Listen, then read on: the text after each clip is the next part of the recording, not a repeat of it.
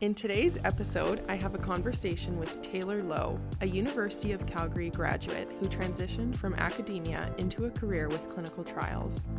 We discuss the importance of finding a career that aligns your skills with your passions, and Taylor offers advice on taking the leap into industry. We dive into what specific jobs look like day to day within the three pillars of pharmaceutical companies, clinical research organizations, and site networks. We end off by discussing some underrated skills you learn throughout your graduate studies and how to leverage these to land a career. Stay tuned to find out more.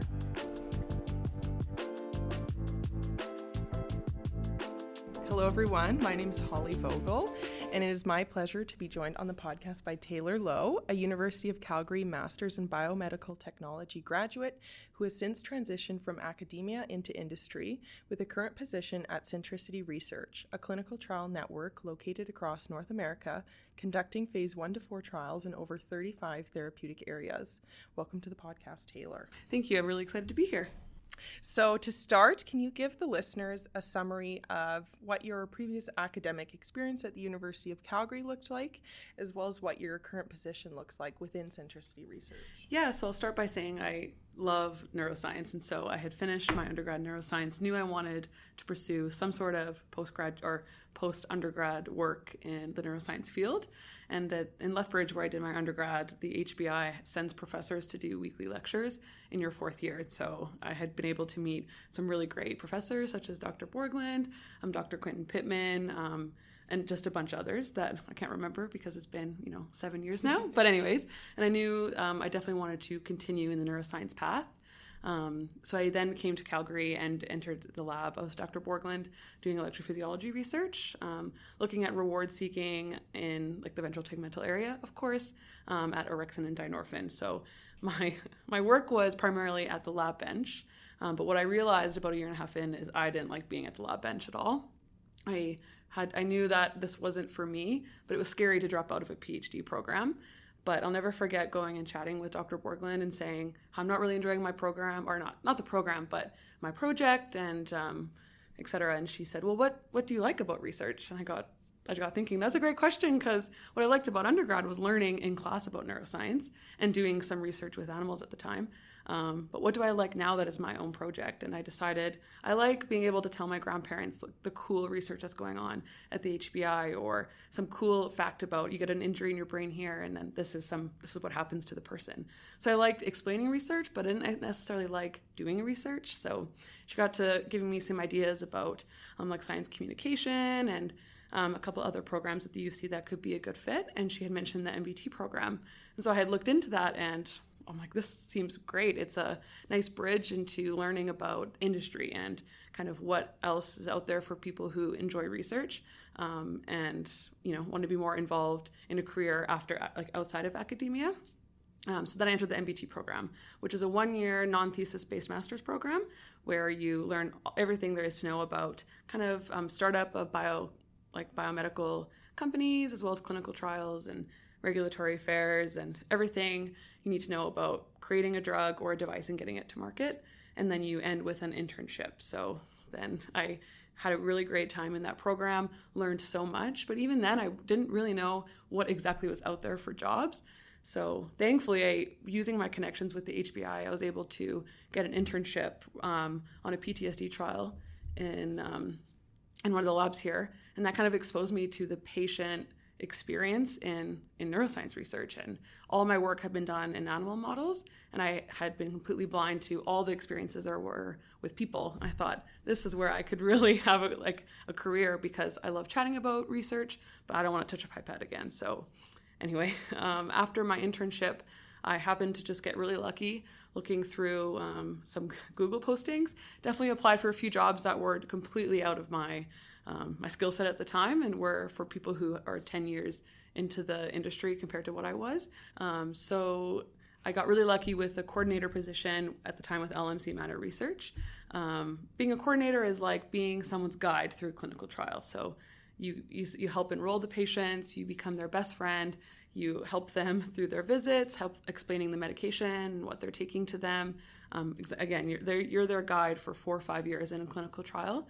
Um, and it's a really rewarding job where you get to see the real benefits of access to new medications for patients. But over through COVID, I got really lucky in that LMC Manna Research was able to expand um, due to a ton of vaccine work as well as other therapeutic area work.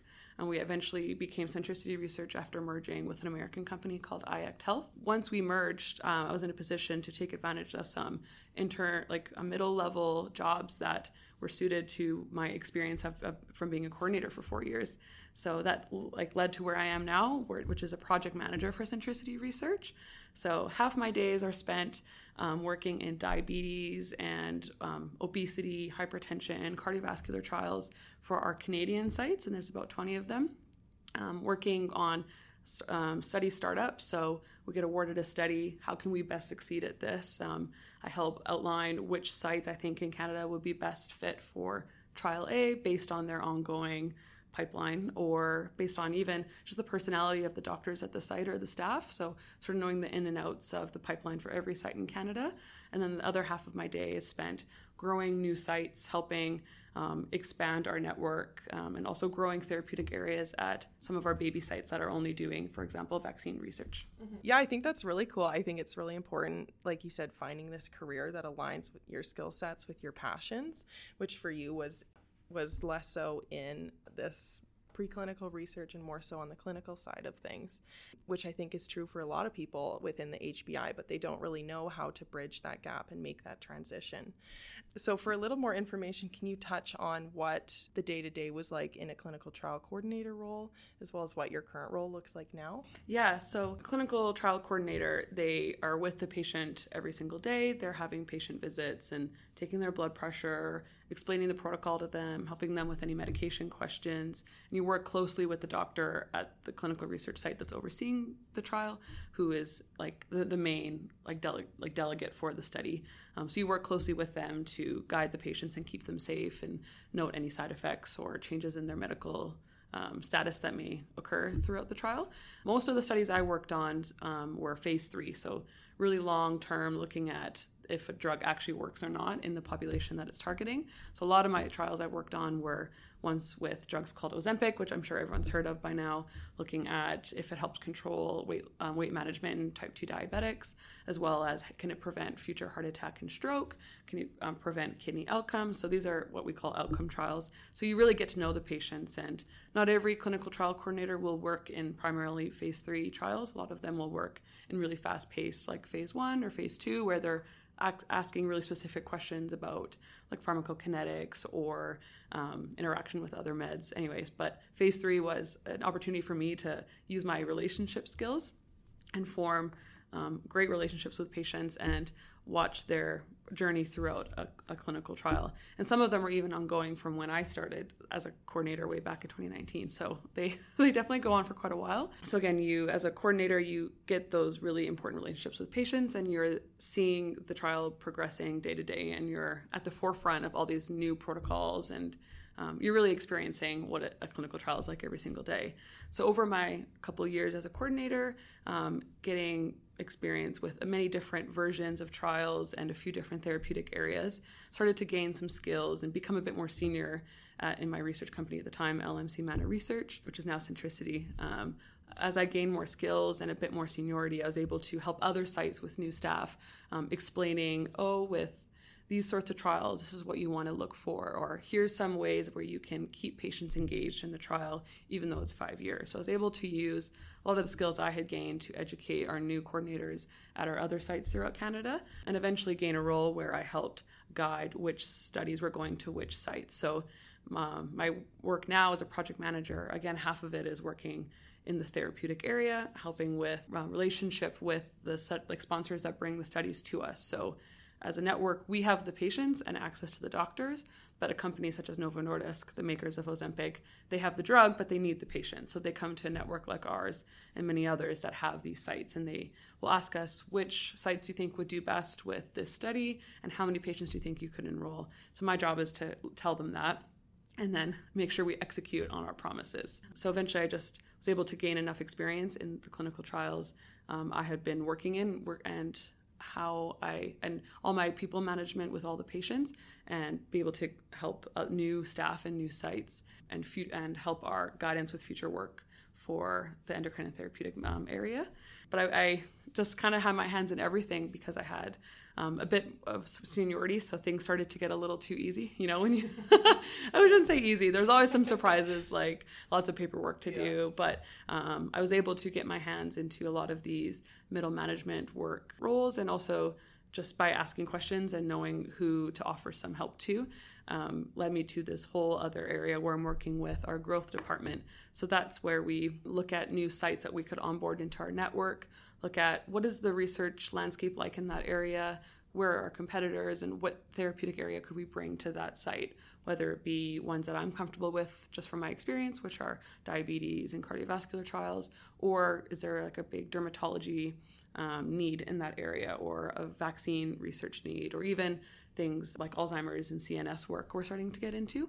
So I help with onboarding new sites and also adding new therapeutic pipelines to current sites. One of the big unanswered questions in clinical research is, of course, Alzheimer's. So, helping to create some new memory clinics and some resources for patients in areas such as the Greater Toronto area, and we've added some of that therapeutic area to our pipeline out at one of our sites in Toronto. So that's been part of my work in, on the growth team as a project manager. A lot of it's following up and making sure people are doing what they need to be done or need to be doing, I should say. Um, but that's where just uh, my people skills have really come into play by being able to form relationships and know that and people knowing that they can count on me to get them where they need to go and also follow up on things for them. Yeah, yeah, for sure. Very cool. Thank you for sharing that transition there. It's really interesting. So so, if someone uh, is sort of nearing the end of their graduate studies, are they looking for these more coordinator roles as an entry into this clinical trials or industry in general? Or what should they be sort of looking for on job postings? Yeah. So, one thing I forgot to mention earlier is you don't need to be a nurse to do these roles. And I think that's a lot people a lot of them will think it's oh you have to be a nurse because there's sometimes a phlebotomy aspect but no, I you definitely don't need to be a nurse and being a coordinator isn't necessarily always the first thing you need to get into. That's just the typical hierarchy of clinical trials is being a coordinator and actually getting your hands at the site level and working with patients and seeing what the clinical trial journey is like.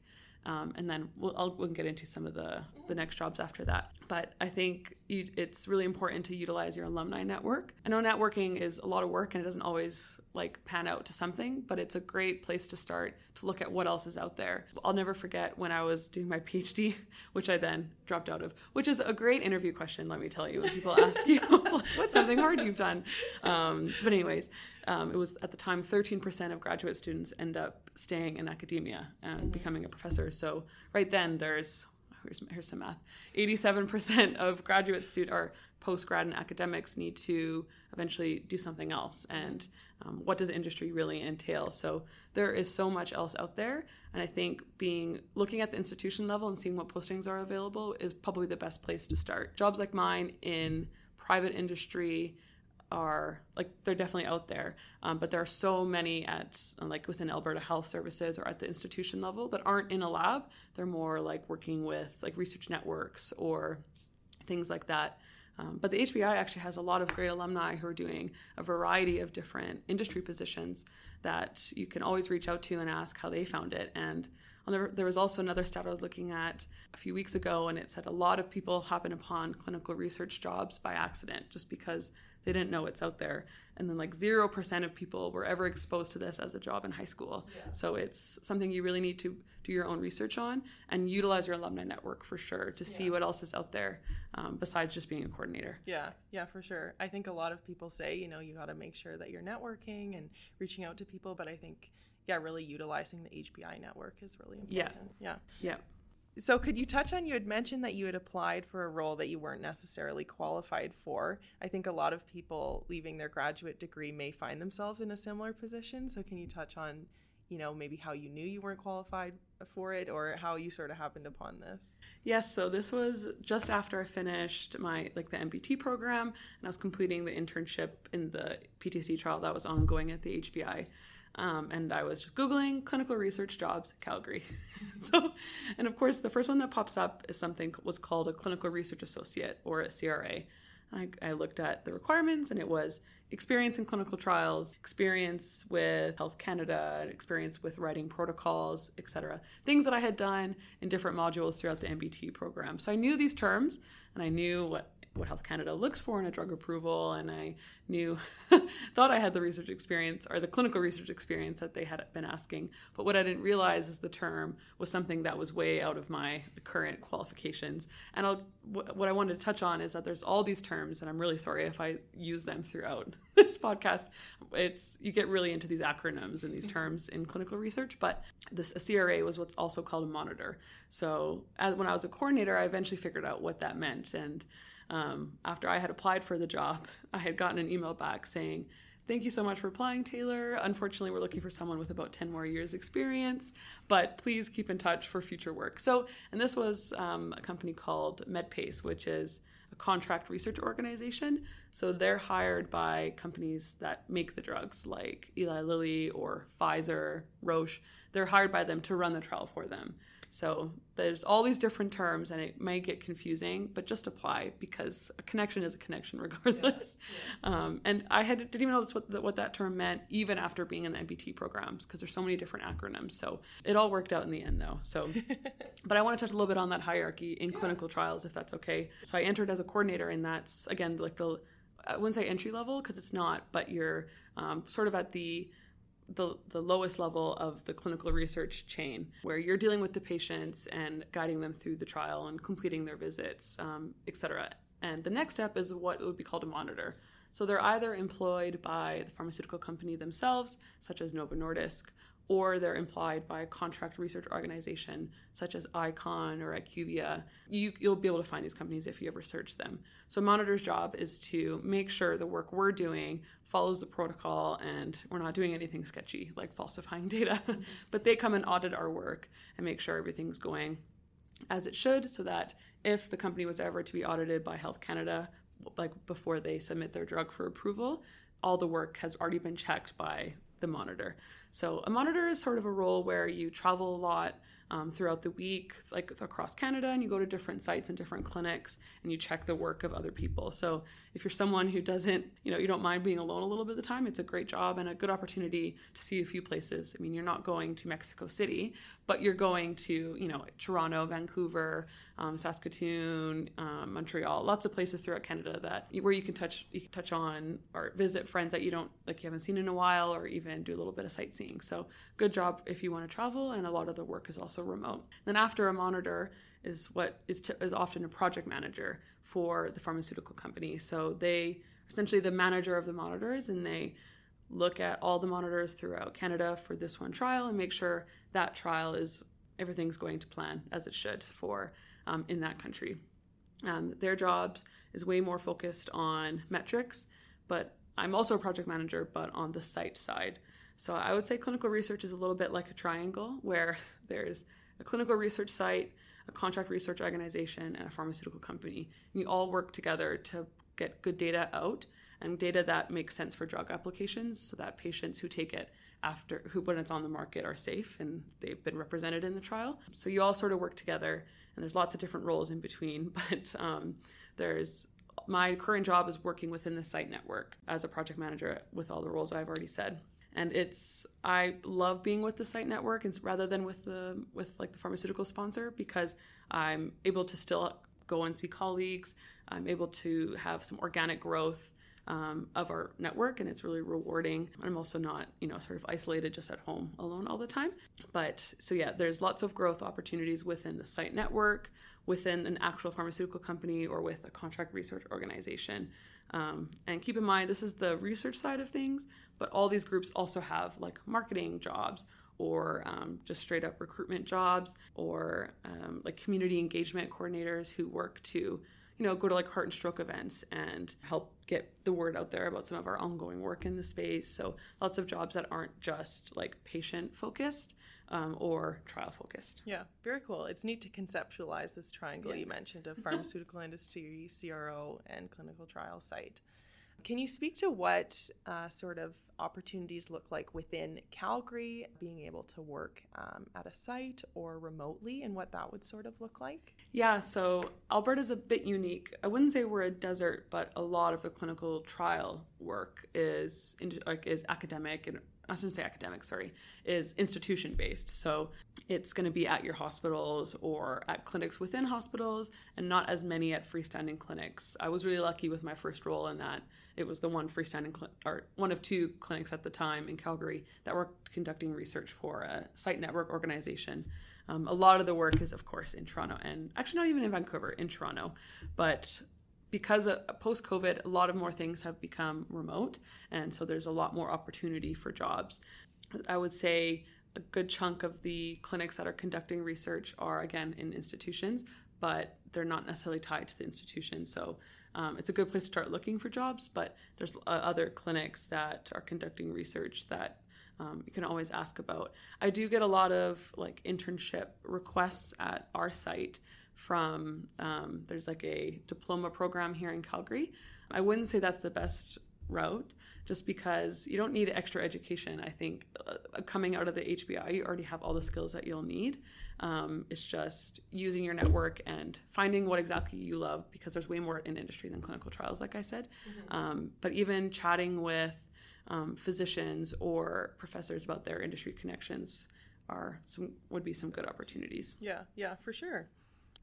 Okay, so bringing it back to that triangle you had mentioned of these three sort of main pillars of uh, clinical trials industry being CROs, site networks, and pharmaceutical uh, companies.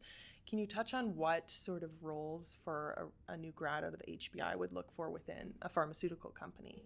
Yeah. Yes. So you obviously do a lot of writing and a lot of papers and a lot of science communication. So there is a ton of work within the pharmaceutical company, not just being at the lab and looking for new molecules and doing that, but doing science communication, um, worldwide patient engagement, and just general project management. So think about like your own programs or your own uh, See, I've been out of the HBI for so long, I forget the words, but um, like your own experiments and your own projects. There we go. There's all these different pieces that you're running. So you're already sort of like a coordinator. You're already your own monitor. You're already your own project manager overall. You can get into working with a company such as Novo Nordisk and work as the trial manager for the pharmaceutical company without having to have that prior clinical trial experience because it's really just about making sure people are following up um, making sure they're accountable, being able to communicate effectively. So, a lot of these skills you already have from grad school will apply to some of these jobs indirectly with the pharmaceutical company. Um, and some of those jobs could be um, global level marketing work, such as hey, how do we get this message about this trial out? Or how do we get this message about this initiative out? For example, Novo Nordisk just celebrated 100 years of their insulin patent um, or, or, of not their insulin patent, but the insulin patent that came from the University of Toronto.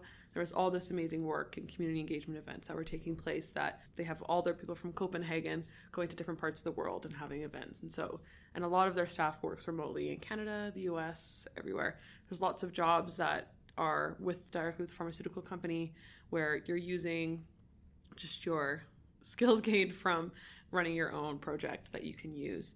Um, other jobs and it's a good to look at which companies run their own trials and which utilize contract research organizations. Honestly, YouTube has been a great was a great resource for me figuring out all of these acronyms and what they meant.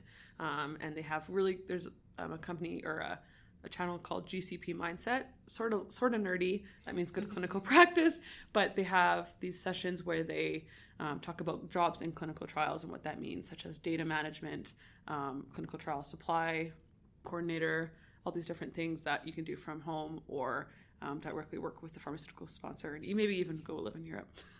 yeah. that would be nice. Yeah. Very cool. Um, we'll have to check out that YouTube channel.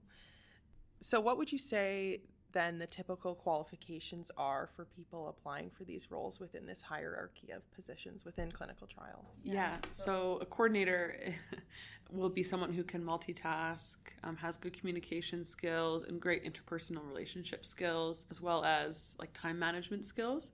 You have a lot of patient visits throughout the week. You have trials that are more important because they're recruiting at the time. You have trials that are ongoing where they're important, but you can need to focus elsewhere and prioritize your schedule for some of these more important trials. You also have things that happen that you have to report within 24 hours, such as something that's called a serious adverse event.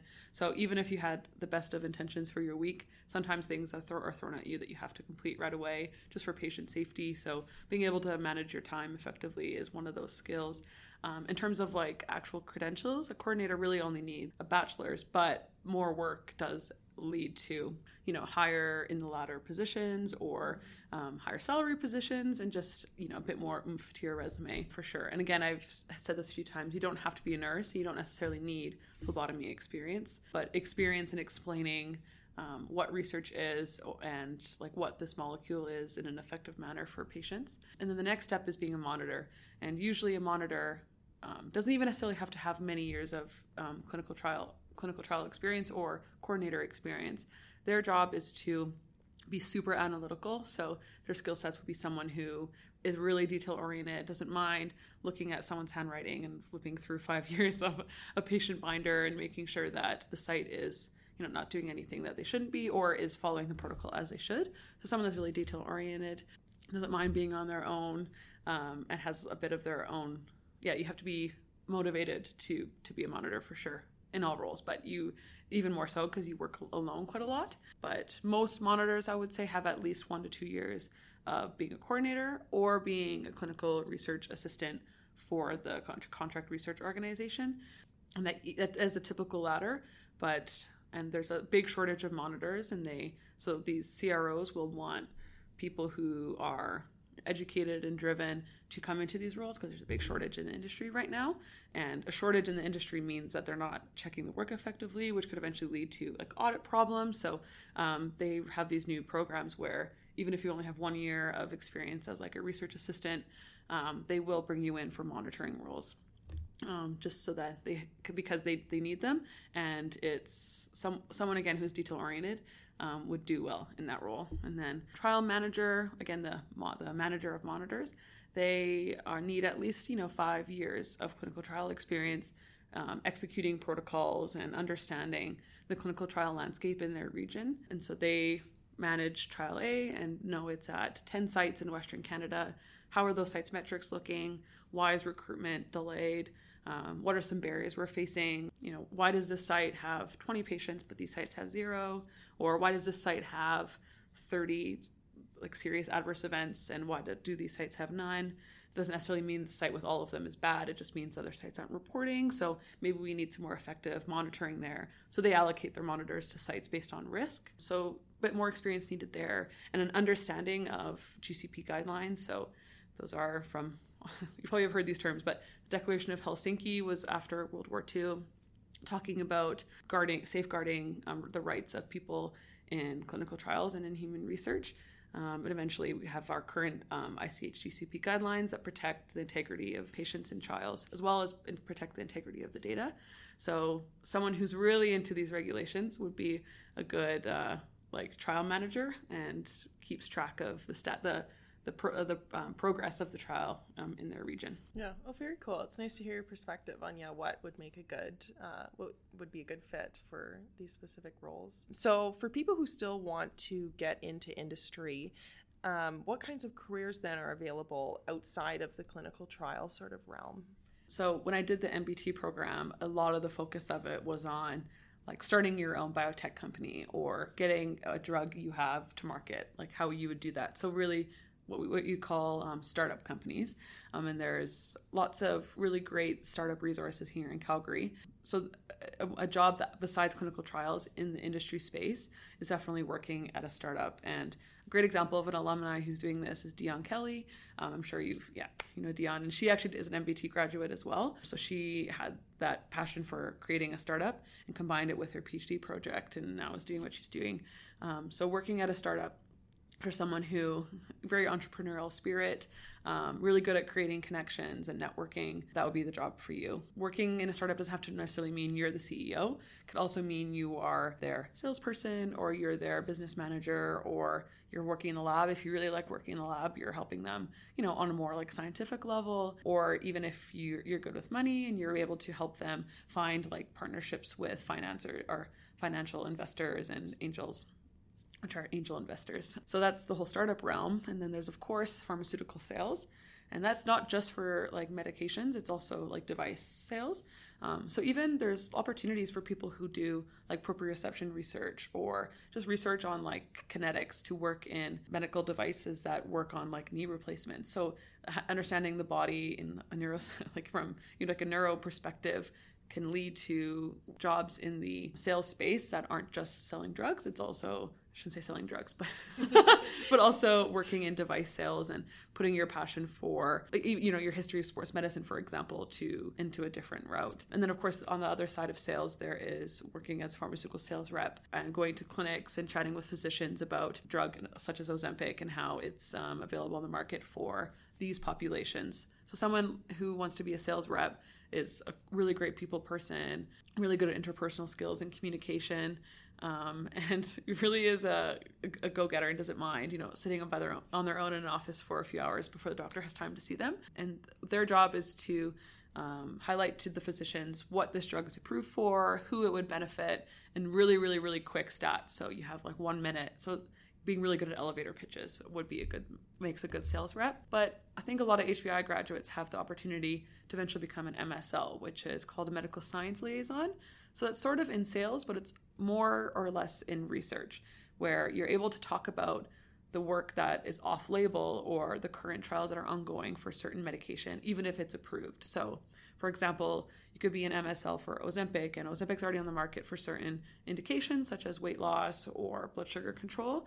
But the MSL could talk about the trials that Ozempic has ongoing for chronic kidney disease control and diabetics or cardiovascular disease. So you get to be more academic and research focused, but still work for the pharmaceutical company in a sales manner and visiting clinics throughout the city and talking. You know, it's always fun to talk off label because to see what's upcoming. Um, and we have a HBI alumni who is an MSL for Novo Nordisk, uh, Rafi. So he, I'll never forget seeing him in the clinic when I was seeing with my patients and it was like, hey, hey, oh, I remember seeing you on the in the mouse room, you know. so, um, great role, great potential future roles for for HBI alumni. Another one is actually Alex Rosinski. She's a MSL for Boehringer Ingelheim, another pharmaceutical company, and I believe her work, her research was on MS, and now she's working in like specialty therapeutics for um, BI. Um, at like monoclonal antibodies, so things that she already had gotten from her research experience, like specialized research, and she's now using as an MSL. And a lot of her skill, like their skills from presenting, etc., and science communication would lean into being an MSL. And then other roles, there's just so many, but there's other roles such as working with journals or directly with science communication, like companies. Plus, another really great alumni to chat with would be Chris Drzinski, Alex's husband, and he works for Circle Neurocardio- Neurovascular Imaging, um, and he's already like their developer or their director of business development. So he has this experience and understanding of the brain and you know imaging techniques of the brain that we all got from Neuro Two that he has been able to, when he goes out and connects with partners for their imaging software, has been able to utilize. And there's a couple other alumni who work for this company in something called regulatory affairs and quality. So, quality is making sure that the work you're doing um, follows like your company's SOPs and working procedures, and you're sort of following the rules as per Health Canada guidance and things like that. But a lot of roles that are can be clinical trial based, but if you're working for a startup, they're more like company focused, if that makes sense. Yeah, yeah, for sure. Very neat to hear, yeah, the different skill sets that would align best with these different roles. So I thought it would be neat to talk about, you know, like we sort of what skills in grad school that you don't necessarily realize that you have or that you're not necessarily marketing appropriately on, say, your resume or cover letter.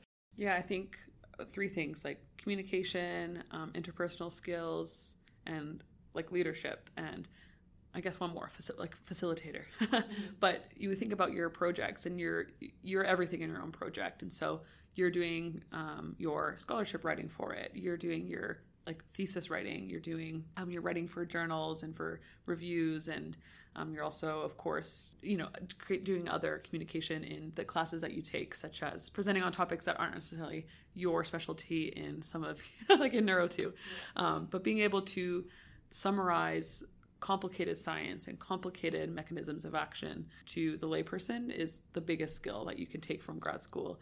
Um, and I know that might, you know, might be, I've touched on that a few times with science communication, but it really is such an important tool because a lot of the work I originally was doing was consenting patients and explaining what it's like to be in a trial, um, what a medication can do, and all these things, but explaining it to someone who's 78 years old and um, isn't maybe too familiar with a lot of the terms. And so communication is definitely the biggest skill. And I would say leadership and being able to advocate effectively for those that require require it. So um, in the HBI, there's everyone's so great at advocating for their project and being the leaders of their own project. Um, and so being able to see like lead your patient through um, a clinical trial and be their advocate and um, guide them is key. I mean, that's just more for clinical trials, but that lead, those leadership skills that everyone has for leaving the HBI um, are great in any of these roles I discussed, like MSL, um, sales, going into like even regulatory affairs or data management, things like that. And then the last thing I wanted to touch on was this was huge for me and this is how i knew i had a career outside of academia were my interpersonal skills honestly the best thing that one of the best things that came from the hbi besides my husband i should was um, all the friendships i made and the interpersonal skills i developed being able to talk to anybody from you know the the human side of the hbi to the mouse side of the hbi to I guess even like the computational side of the HBI, not just humans and animals, um, but just making the like making those friendships, but also more importantly, creating relationships with a lot of the professors here.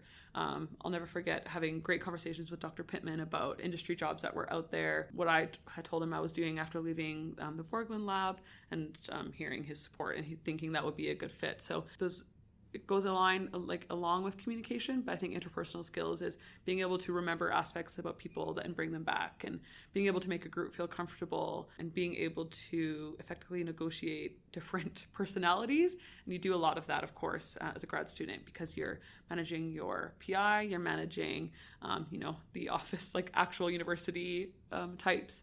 Um, you're um, everyone who's on your committee there we go uh, everyone who's on your committee um, all your classmates, your lab mates, managing these relationships for some pretty intense years.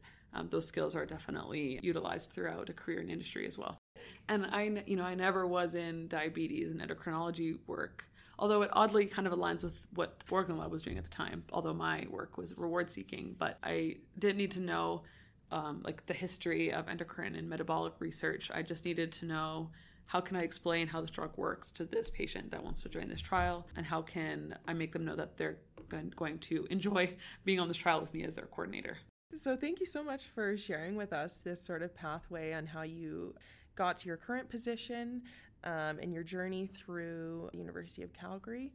Uh, do you have any advice for people who are sort of afraid to take that next step into their future career role or deciding to switch fields in that sort of sense? Don't be afraid to talk to your PI. And I know it's it sounds weird, but for me, I had left it late, and the it was um, I had left it really late, and I was delaying um, like arranging my um, like some of my committee meetings, and eventually just got the gusto to go and chat with Steph, and she was really really encouraging, and like again I had mentioned it earlier, but had told me or had asked me a question of what do you actually really enjoy about research and what do you like what you're doing now besides electrophysiology? And as soon as she was really encouraging it just felt like a weight off my shoulders. I was able to be really honest about what I enjoyed um, and where what I saw myself doing and she gave me some ideas. And so even though I you know felt like oh what a failure I'm dropping out of a PhD it, it doesn't matter because I ended up in a career that I really, really love and would never have found if I had just stuck it out for something I wasn't passionate about. I'm not saying you have to be passionate about your project all the time. Of course, there's going to be bad days and good days, but I was passionate for like the wrong reasons. I just mm-hmm. really liked being in grad school and having all of the friendships. but again, don't be afraid to take chances and to um, at this rate, there's a lot of really great alumni who are in are in industry, and chatting with them about how they transitioned from um, academia into industry um, and how they were able to turn their project around. So don't be afraid to reach out to them. It was definitely a, weird transition time. Um, and at the time, I didn't even have the MBT program in my back pocket yet. But once I gave myself the freedom to look at other options, I was able to find this program and thought it was a good transition for me while I um, saw what else was out there um, just being in school again. I even looked at things like the pharmacy program at the University of Alberta and a few other ideas, um, but eventually really got lucky, but also was inquisitive enough to be able to get lucky just because I, I put that work in to find what was out there.